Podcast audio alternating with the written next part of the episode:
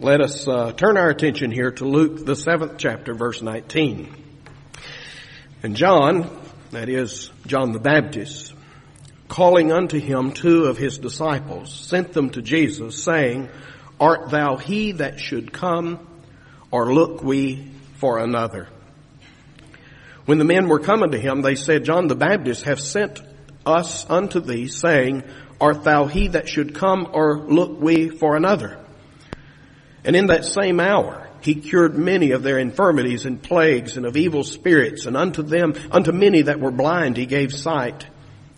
And then Jesus answering said unto them, Go your way and tell John what things ye have seen and heard, how the blind see, and the lame walk, the lepers are cleansed, the deaf hear, the dead are raised, to the poor is the gospel preached.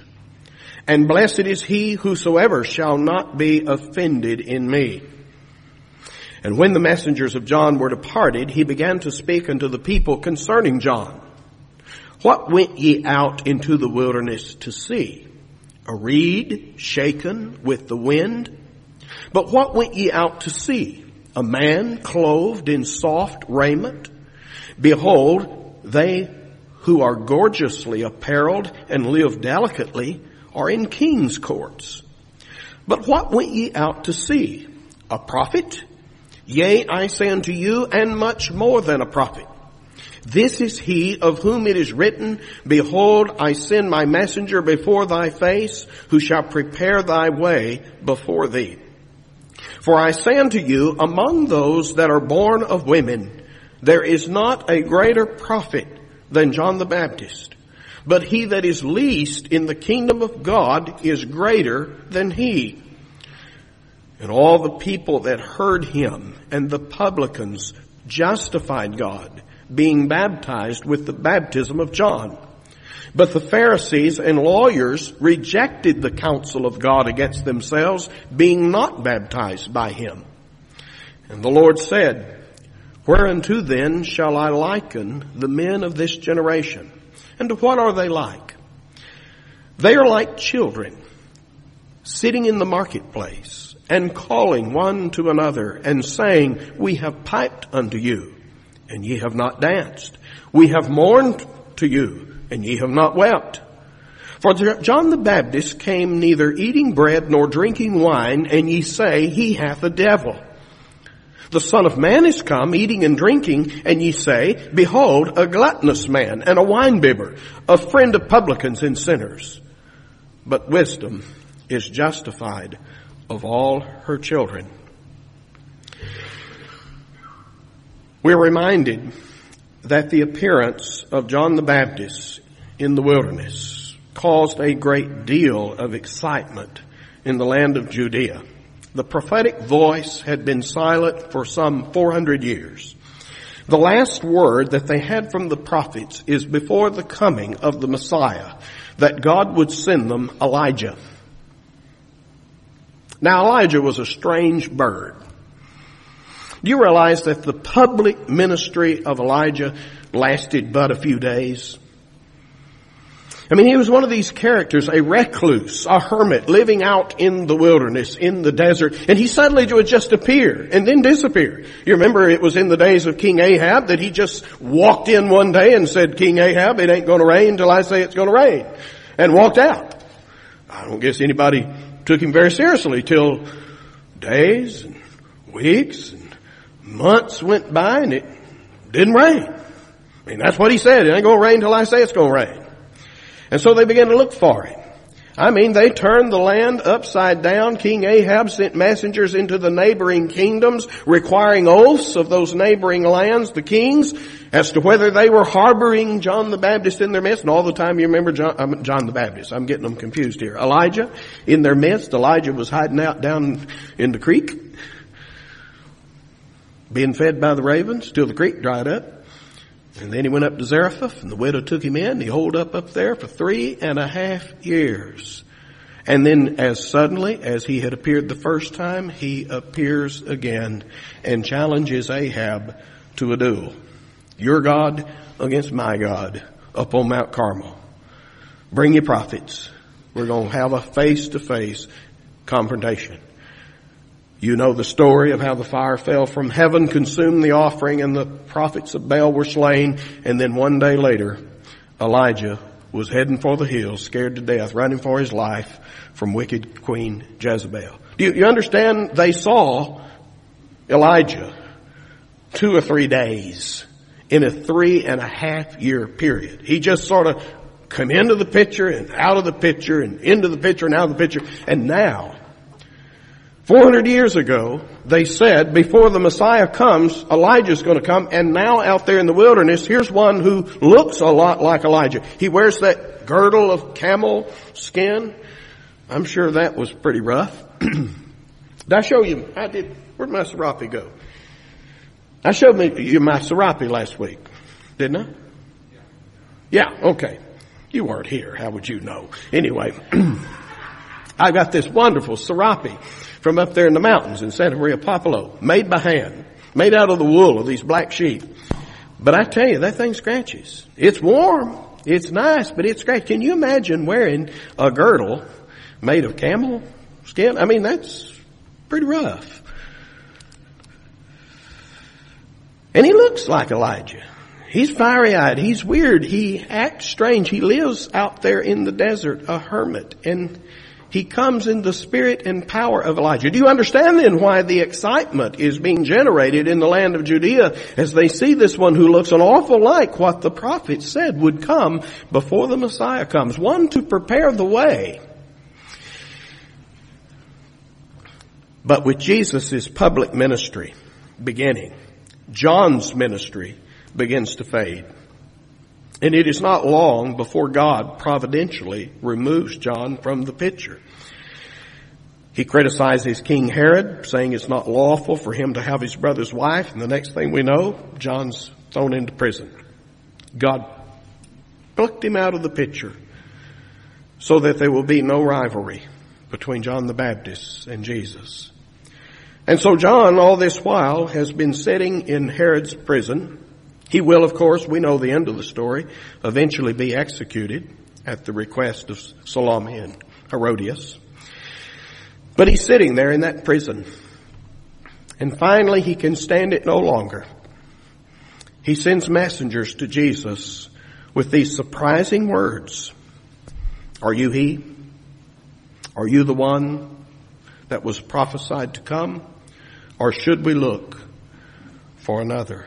Are those surprising words to you?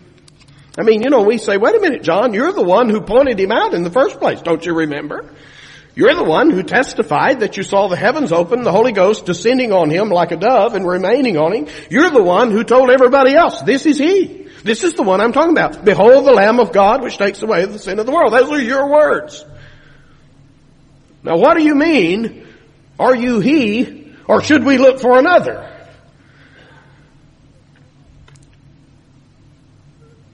In one sense, these words are not surprising at all. Because John, though he was a great man, our Lord testifies to that, was still a man. Just a man. We like to think that men, if their names appeared in the Bible, you know, they're a little bit Superman. You know, they didn't put their pants on like we put our, I don't guess they wore pants, but if they wore pants, they, they, you know, they didn't put their pants on quite like we put our pants on. They're cut above everybody else. Do you know how many times the Bible has to stop and remind us? Elijah, James says, was a man of like passions to you and me. He's just like us. He wasn't superhuman. He's just like you and me. We like to think a man like Elijah's not like us. You know, he, he's better than we are. He's Superman. That's not the case. John the Baptist was a great man, but he's just like us and he's subject to the same infirmities. And you stick me in a prison cell for a couple of years and let me rot. And I've got some questions. I've got some doubts. I go into depression. Don't you? My faith wavers. I want to ask God, what in the world are you doing? I want to say, are you he? Or should I look for another? In other words, on the one hand, it reminds us that John is made of the same stuff we're made of. And let's consider his circumstances. You see, John is not out there in the crowds watching and witnessing the wonderful works of Jesus.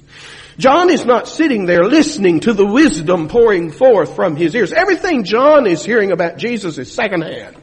No doubt a lot of what John is hearing about Jesus is the criticisms. Oh, and there's been much of it, you know. The criticism that has come forth from the scribes and the Pharisees, those antagonistic to the ministry of our Lord. John's hearing all of that.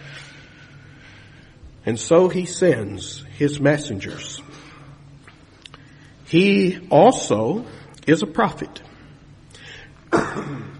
According to the words of our Lord here in verse 28, he is the greatest of the prophets. We take that to mean that there was no one else in the prophetic office who pointed to Jesus as clearly and precisely as did John the Baptist. He was not a miracle worker. John did no miracle, the scripture tells us. He didn't leave us voluminous writings behind like an Isaiah or Ezekiel. There's no book of John the Baptist. The only John we've got here is the Apostle John, not John the Baptist. So in those sense, we would say, well, how is John the Baptist considered the greatest of the prophets. But if we understand the ministry of the Old Testament prophets to point to the coming of one, the Messiah, no one did that as well as John the Baptist because of his place in history. He could say, there he is. He's the one. And yet, may I remind you, he was still an Old Testament prophet. Jesus says the law and the prophets were until John. Since then, the kingdom of heaven has been preached. He is the conclusion of the Old Testament order of things. And the Old Testament order of things was shadowy, fuzzy, dark, mysterious. Do, do, you understand from things we find in the New Testament? They would remind us that even the Old Testament prophets didn't always understand their own prophecies. They didn't understand what it was, what this thing meant, when it was going to be fulfilled, who it was talking about. It wasn't always clear even to the prophet. It was a fuzzy picture of what was coming. And so you see that John the Baptist, greatest of the Old Testament prophets as he was, still ministered in that Old Testament cloud instead of the bright, clear light of the New Testament age that you and I stand in. And no wonder Jesus will say that he that is least in the kingdom of heaven is greater than he, greater in understanding, greater as a prophet, the one who understands the mysteries of God. John looked at the ministry of Jesus and couldn't figure it out. We have the advantage of standing in the bright light of New Testament revelation and being able to see what the ministry of Jesus was all about. So I say on the one hand, this question surprises us. But when we really think about it, it should not surprise us. It reminds us that John was a man just like you and I.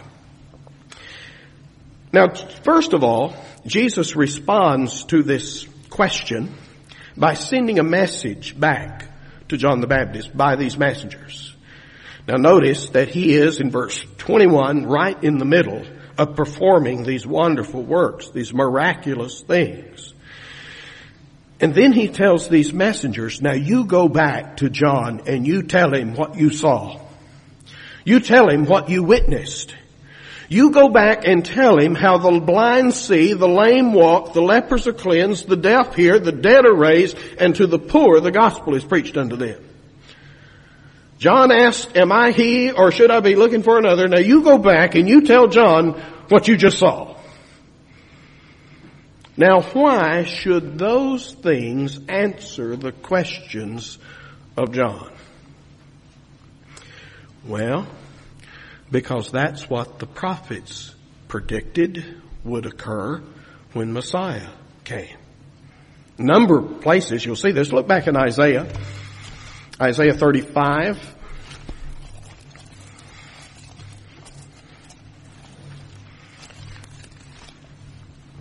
Isaiah the 35th chapter. You'll see in verse 1 it speaks of this day when the desert rejoices and blossoms like a rose and of course the Jews understand this as the days of the Messiah's, Messiah's reign. Look at verse, um, let's say 4. Say to those who are of a fearful heart, be strong, fear not. Behold, your God will come with vengeance, even God with a recompense. He will come and save you. Then the eyes of the blind shall be opened, the ears of the deaf shall be unstopped. Then shall the lame man leap as a hart, and the tongue of the dumb shall sing.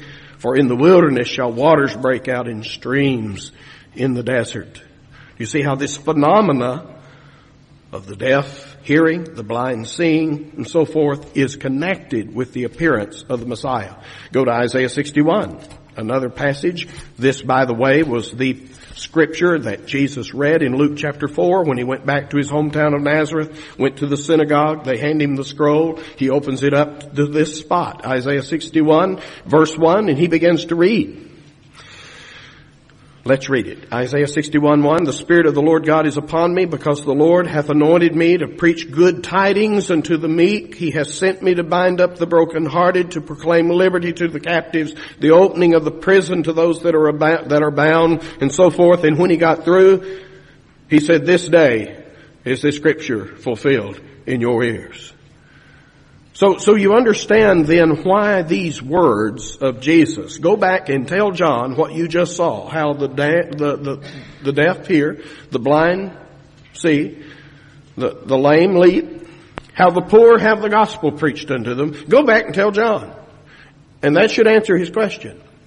Now what is even more striking oh, I don't say more striking because the findings of archaeology in no way give us new revelation. They just confirm what the Bible says. But in the last, well, let's see, in 1992, a manuscript was published, uh, one of the Dead Sea Scroll fragments, uh, called 4Q521, in case you want to look it up and read it.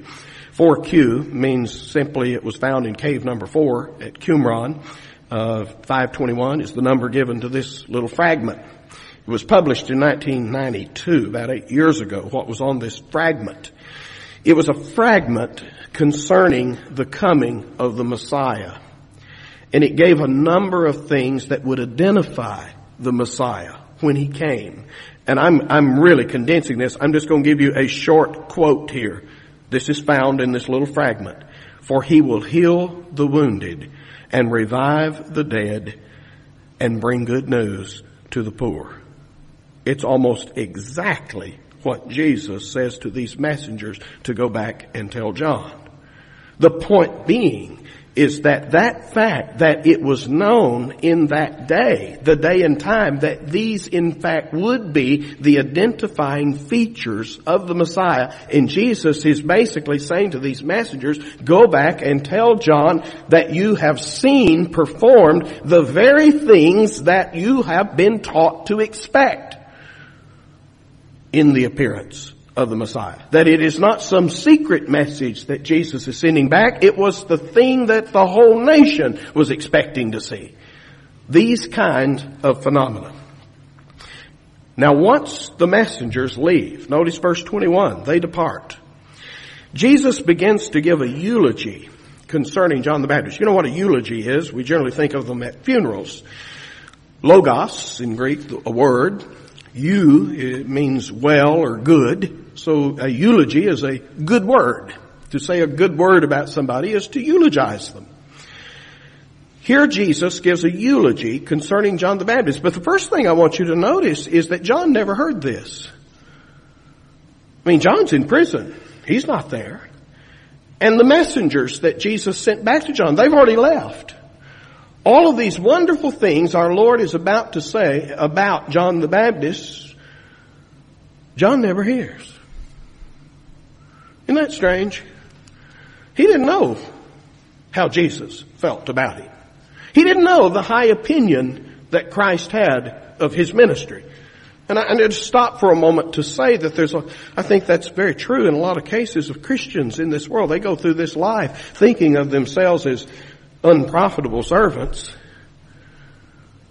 When in the fact, the Lord says, this is my good and faithful servant.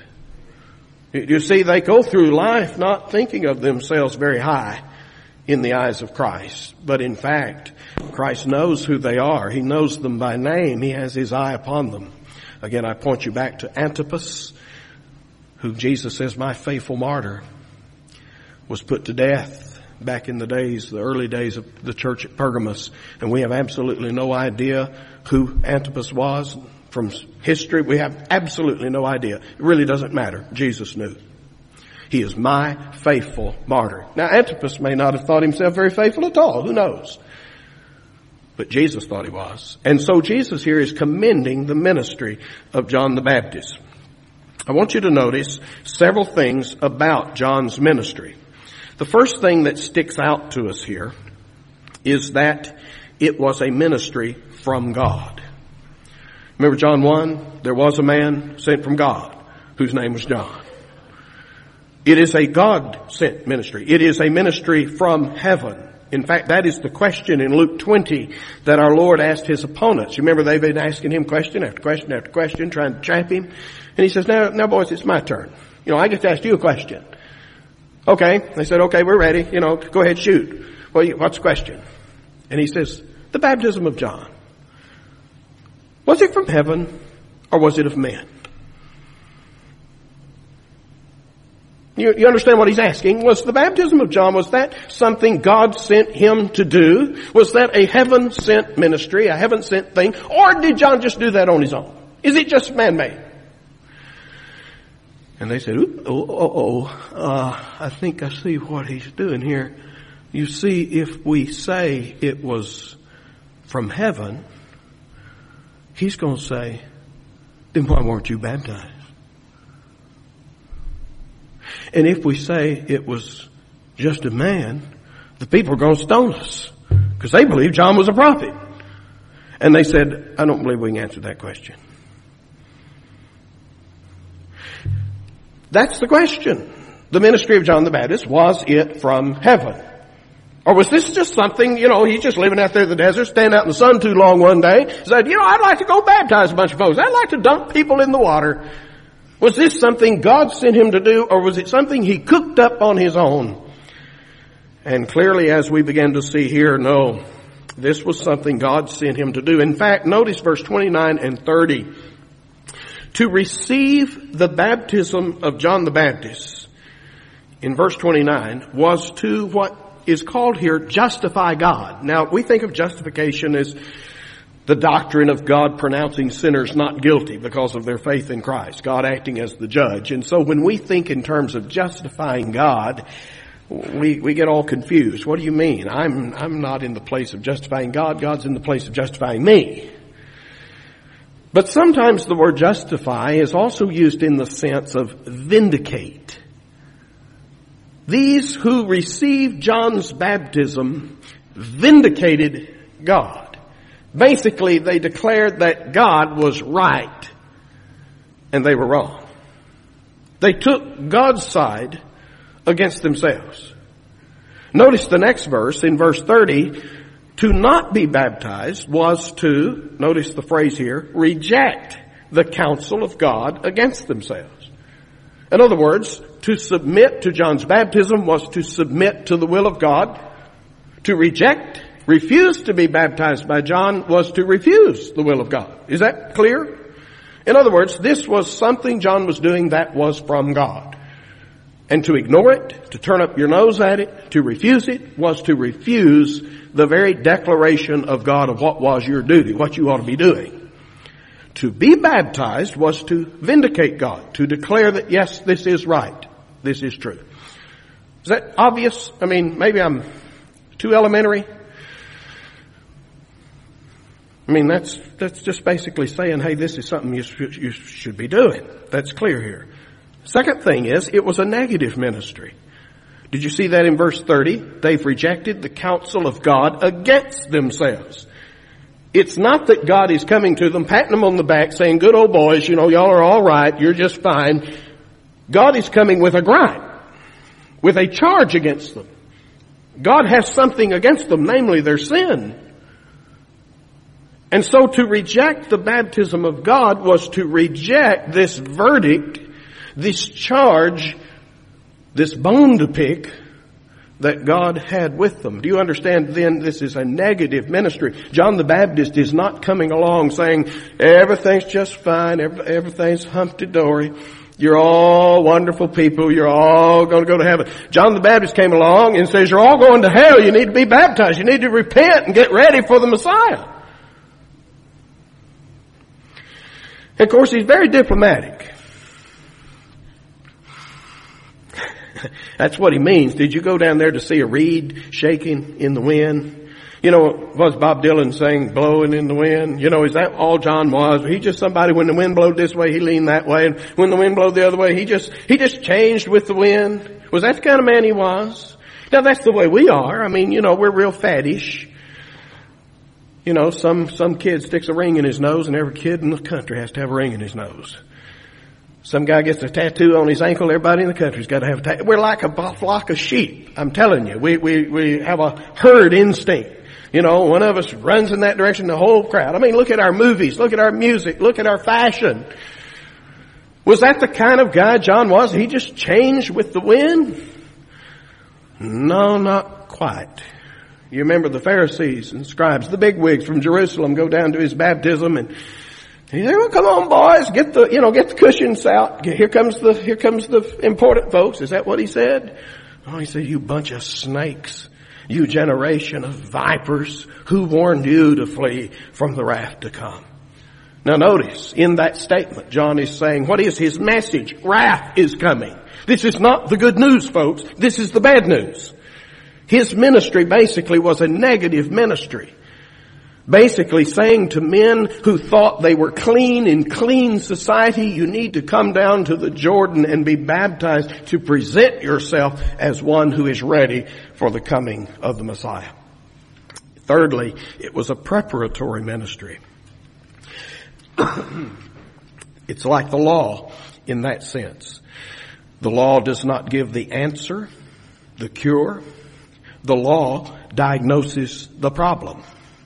As we say, it's not the medicine, it's the MRI. It's the CAT scan.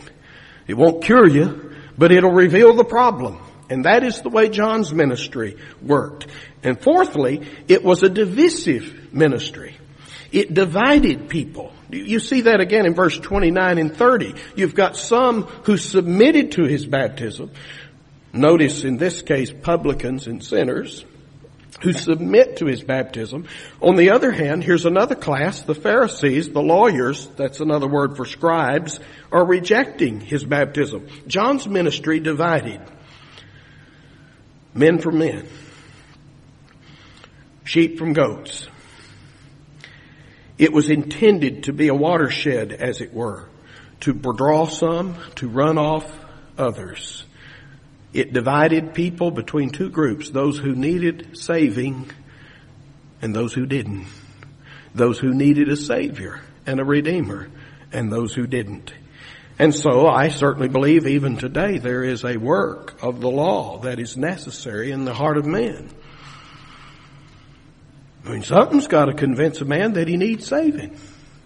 Something's got to convince a man that he's a sinner. If you don't have law, you don't have sin. I mean, sin by definition is a transgression. This is a man that he has deviated from the righteous standard of God. Now I'm not talking about preaching the Ten Commandments or anything like that. I'm simply setting before the eyes of men the absolute holiness of God and in the light of who God is and His righteous character, man sees his deviation.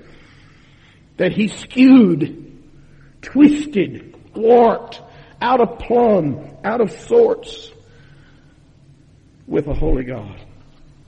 Because my friend, and, and you say, well, is that necessary for salvation? It's thirsty men who seek the water of life. It's hungry men who seek the bread of life. It's sinners who seek salvation from sin. It must be. And therefore we see the same type of operation going on in our day. Now we've got to be careful. Back in Spurgeon's day, he was battling against a group who were what he called preparationists. saying that, you know, you've got to be sorry and you've got to be real sorry before you can come to Christ. I mean, you've got to sorrow to this amount, this extent. You've got to repent and you've got to repent to this degree. Well, I don't believe that for a moment. I would not say that there is somehow you get better by your mourning and your sorrow over sin. You get to the point that now you can come to Christ. The question is, do you need a Savior? You do? There's a Savior who will receive you. That's all, what is it Joseph Hart said? All the fitness he requires is to feel your need of him. Do you need him? Then you can come. On the other hand, if you don't need him, you know, you're not really that sick. You just got a headache and you can take an aspirin, it'll go away. It'll be better tomorrow. Then you don't need saving. But if you're terminal, if you're hopeless and helpless, then there's a Savior who will take your case. And then notice the condemnation that Jesus speaks of John's ministry. Jesus, you, you must remember, of course, at this point, already the scribes and Pharisees are saying all sorts of horrible things about Jesus' ministry. Namely, of course, he's casting out devils. He's doing it because he's possessed of Beelzebub. Why, he's got the king of the devils inside him. No wonder he can cast out the devils. You see, they can't deny the miracle, so the only course of action is to slander the power by which the miracle is done. And that's what's been going on now for a while. And so Jesus draws a little word picture here. He says, what will I compare this generation? What are you folks like? Of course, I wonder what he would say about us today. But he says, what, to what will I liken this generation? Oh, he says, this is what you're like. You're like children playing in the marketplace. Down in Mexico, we get to go down to the market. It's quite a treat. I'm not sure treat is the word. All the meat laying out with the flies on it, the chickens with their heads still on. Yellow chickens. I don't know why they think yellow chickens is healthy. So all these chickens, they look like a comedian's rubber chicken. And they're laying out there, heads and feet and everything. But one of the things that strikes me about being in the market is the kids. A lot of times you have the children of the people who are the vendors, the sellers in the market. And sometimes you'll see their children sleeping in boxes underneath their tables. They have their merchandise out here and the kids are underneath the table sound asleep, little babies. And then you've got other little kids, the kids of the vendors, the kids of the people who have come to buy. And those kids get together and play. That's what Jesus is making reference to. You're like kids getting together in the marketplace. And you've got one group of kids trying to get the other group of kids to play a game. You got one group trying to entice the others to do something, to play. And one group says, okay, let's play a happy game. And the happiest occasion, I would think what is being meant here, in Israel at least, was the idea of a marriage. Let's play marriage. You know, you be the groom, you be the bride, I'll be the preacher. You know how kids do. Let's play this happy game. And this group says, no, we don't want to play. I said, okay, let's play a sad game. Let's play funeral. You know, you be the corpse, you be the preacher, we'll be the pallbearers. Let's play funeral. That was the saddest occasion in the life of Israel. But these kids are just sitting there unmoved, unswayed. They don't want to play happy games. They don't want to play sad games. They just remain unresponsive. And Jesus says that's what this generation is like. John the Baptist came. He came with the bad news. And you say, this guy's weird. I mean, he eats bugs. He lives in the desert. He dresses real funny. You say, this guy's got a demon. We don't have to listen to him. And then he says, the son of man, his name for himself, the son of man comes with the good news, with the happy news, the glad tidings. And he comes like you, living like you live, eating and drinking the common food and drink of the day in the mainstream of life. And you say, behold a gluttonous man and a winebibber. A friend of publicans and sinners. Do, do you see what Jesus is saying? You're just like those kids that don't want to play anything. And their friends come and try to get them to play the happy game and they don't want to be happy. The friends come and try to get them to see the sad game and the more, no, they don't want to cry. They remain absolutely unresponsive and as Jesus is pointing out, you've got an excuse ready. No matter whether it's a John or whether it's a Jesus, you've got a reason why you're not going to respond. Well, he hit the nail on the head, didn't he? And by the way, in these verses, notice in verse 34, the Son of Man is come eating and drinking, and you say, Behold, a gluttonous man and a winebibber. In those words, by the way, he gives you a little prophetic glimpse of what is to come. You do remember in Deuteronomy 21, there was a law about the incorrigible son, the son that wouldn't rebel, that wouldn't obey the parents, you remember what they were to do? They were to bring that son to the elders. They were to stone him to death. And they were to hang his body on a tree. You remember that? Do you remember the charge that the parents brought against their son? Let me just read it for you. Deuteronomy 21. And they, the parents, shall say unto the elders of his city, This our son is stubborn and rebellious. He will not obey our voice. He is a glutton and a drunkard.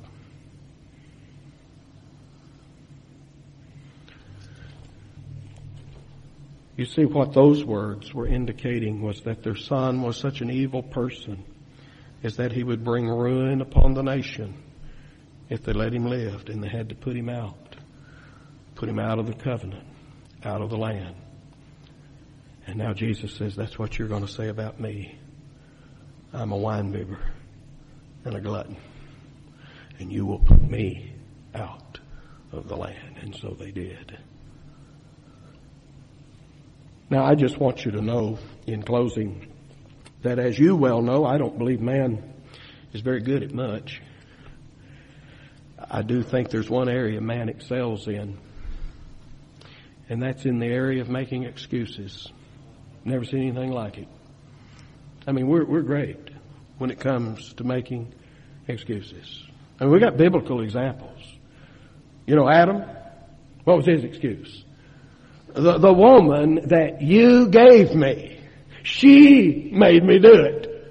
You know, I was just mind my own business. It's your fault. The woman you gave me told me to eat and I did it. A little later, there's Aaron. I think his takes the cake.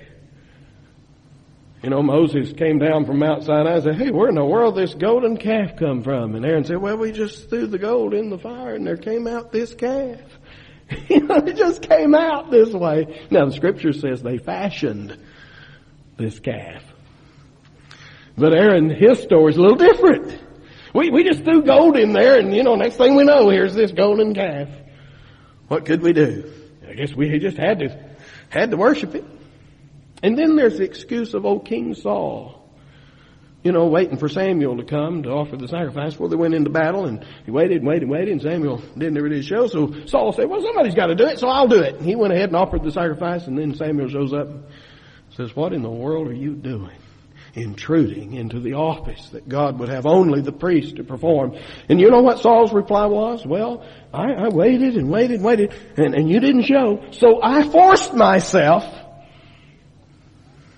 I didn't want to, but I forced myself. Do you see how good we are at making excuses? It's always somebody else's fault. Their problem. It's not me. Do you understand what Jesus is saying here? And, and if I can sort of bring together what we talked about in the ministry of John the Baptist, that the whole ministry of John the Baptist and it's either its acceptance or its rejection by men all centered around this point. Are you willing to take your place before God and say, guilty? I did it. God, you are right. I am wrong. And what Jesus is pointing out is that until you are willing to take that stance, to vindicate God, to take His side against yourself, you are no candidate for salvation. You say, oh, but I walked the aisle, I prayed the prayer, I signed the decision card, I did everything I was supposed to do. The preacher patted me on the back and said, I'm saved and I'm going to heaven. My friend, you headed straight for hell if you have never taken God's side against yourself. That's what the ministry of John the Baptist was all about. For you see, the gospel, the gospel is to be preached to men who have been, to use Bible terminology, shut up. What is the ministry of the law? As Paul concludes his argument there in Romans chapter 3, that every mouth may become stopped. That a bottle stopper is put in your mouth. That you are shut up. You say, shut up to what? Shut up to your excuses. That you no longer say, it's them, it's her, it's him. You say, Lord, it's me. And God, it's not your fault. It's not that you made me this way. You put me in this situation where I just had to do it. It's not the fault of your law. As Paul would say, the law is holy and just and good. I am carnal. I am sold under sin. I'm the sinner. It's not that God's laws or His rules is too unreasonable, too strict. You see, that's how lost man thinks. It's God's fault. I mean, what do you mean, thou shalt not steal? What did old JJ used to say? If God didn't want us to steal, why'd He give us more pockets than hands? You know, it's God's fault. What do you mean? That's how unreasonable can you get? What do you mean don't lie? What do you mean don't commit adultery? Don't lust? Don't steal? Don't hate? Do you see the problem? And what Jesus is pointing out is the ministry of John the Baptist was designed to bring men face to face with where they stood before God. And true repentance is to say, you're right. You're right. I'm guilty. I deserve hell. God, if you do what's right, I'll bust hell wide open. And my friend, that's the best thing that can possibly happen to you because then you become a candidate for salvation. You see, we believe man saved by mercy and grace, and you don't become a candidate for mercy till you plead guilty. You can't say, I'm innocent, but I want mercy. It's the guilty man and the guilty man alone that can plead for God's mercy. Old Ferrell Griswold used to say, you can always tell the sheep from the goats because the goats are always butting. He said they always say, but this, but, but what about that? But, but, but what this? And he said, you know, the sheep don't do that. The goats will just butt and butt and butt. How true, how true that is. Well, why don't men then embrace the claims of Jesus Christ? They're just two reasons. You say just two, yeah, just two reasons. Now I don't mean T-W-O, T-O-O. There's just two reasons.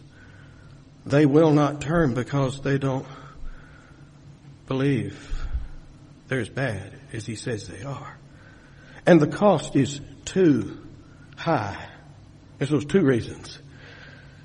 The price is too much.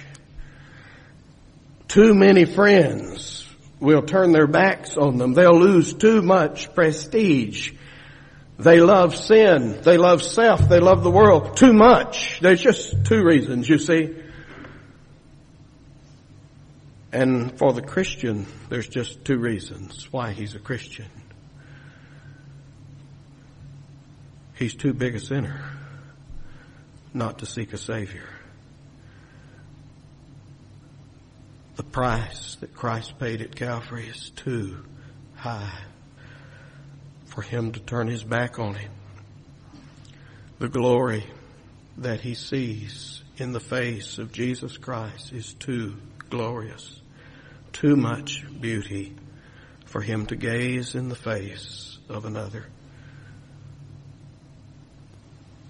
Now where are you? You, you see how the ministry of John the Baptist did a good job of sort of dividing here the watershed. Scribes and Pharisees said, hey, you got the wrong guy. We're not guilty of any of that. This doesn't apply to us. We're exempted. We're not the kind of folks you say we are. We, we don't need what you're offering. We're, we're good people. We're religious people. We're well thought of. You, you've got the wrong guy. But the publicans, the sinners, said, John, you got us pegged. Exactly right. And we come and we submit and we wait for the appearing of the Messiah. May God give us insight as to which side of that continental divide. No, this is the divide for all eternity. Which side of the divide we come down on. Let's pray. Father, help us to understand what our Lord is saying here and the importance of bowing and submitting ourselves to your verdict against us. For us to believe that you are the righteous judge and that what you say is right, that we are exactly what you say we are, just as guilty as you paint us, that our crimes are exactly what you say they are, and the sentence is exactly what you have deemed right and good and just. Lord, may you bring us to the utter end of ourselves, not to destroy us, but to show mercy to open our eyes to the beauty of one who took our demerit upon himself and went to a cross to pay in full for our transgressions and our crimes. That Father, we would look at that cross and say that curse that fell on Jesus was the curse that should have been on me. The hell that he was experiencing there on that cross is the hell that I should experience throughout all eternity. But he was the righteous one dying in my place, the just for the unjust, giving himself for me. And Lord, I receive what he has done for me. I embrace him as my all in all. I forsake the world to know Christ. Lord, may you bring us to that point that we might find your mercy and your grace in the cross of Jesus Christ. But Lord, if we come to that cross and we don't believe ourselves sinners, ourselves guilty, ourselves lost and ruined and undone, then what are we doing there? Father, bring us to the end that we might find life in Christ. Work in our hearts. Take the stumbling words of this preacher and make them darts that pierce the hearts of men. For it's in Christ's name we pray. Amen.